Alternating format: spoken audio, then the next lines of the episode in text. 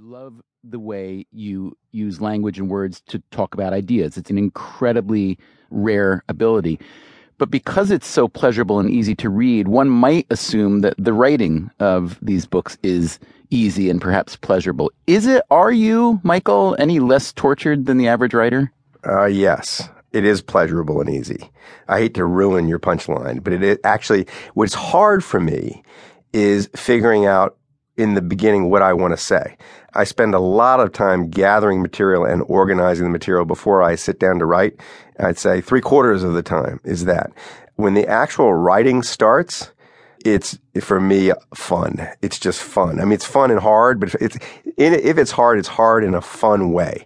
And people who have, like my wife, who has walked in on me while I'm writing, uh, I write with headphones on that just plays a, on a loop the same playlist that I've built for whatever book I'm writing, and I cease to hear anything in the world outside my what I'm doing.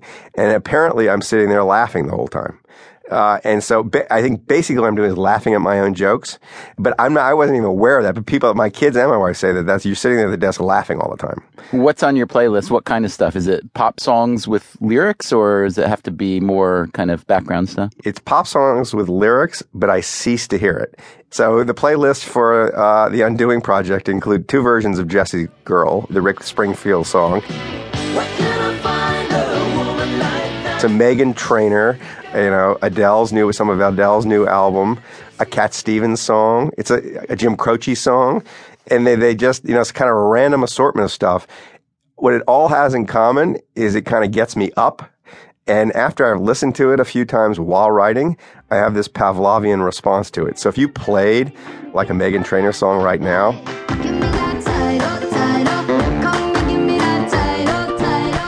just start typing. Uh, yeah, grab it. I look for a keyboard. That's exactly right. So it actually kind of just, it's a very odd kind of conditioning mechanism for me. The Undoing Project began to germinate more than a decade ago. Lewis had just published Moneyball.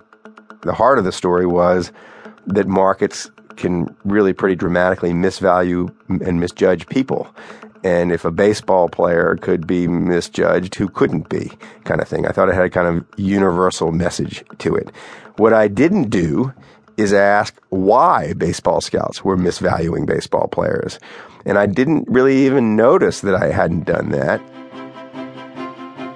Lewis didn't notice that until he read a review of Moneyball, published in the New Republic, by the economist Richard Thaler and the legal scholar Cass Sunstein. And they said, very sweetly, that this is a good story Michael Lewis has written, but but he doesn't seem to realize that these two guys named Danny Kahneman and Amos Tversky, psychologists, have explored the biases in the human mind that lead people to make these sorts of misjudgments. And that was the first time I'd ever heard of Danny Kahneman and Amos Tversky. The fact that someone like Michael Lewis hadn't even heard of Danny Kahneman and Amos Tversky tells you something about how obscure most academic research is. It also tells you something about Lewis. I tend to have tunnel vision when I'm working on something. And when Danny Kahneman got the Nobel Prize in economics in 2002, I was in an Oakland A's dugout. And so I just wasn't paying attention.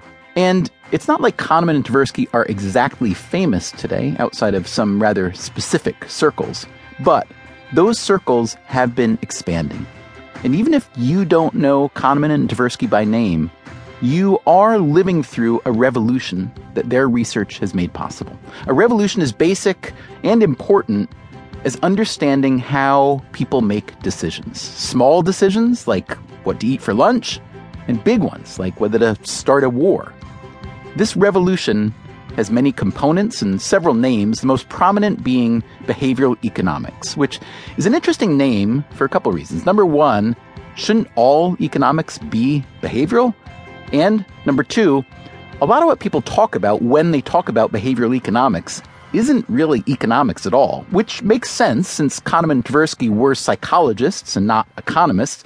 But economists, as Freakonomics Radio listeners know, can be a grabby breed, so they put their name on it behavioral economics. Anyway, what is it? Loosely defined, it's a way of blending empiricism and common sense to understand how people behave. It marries the economist's belief that people respond to incentives with the psychologist's understanding that people often don't respond to incentives as rational.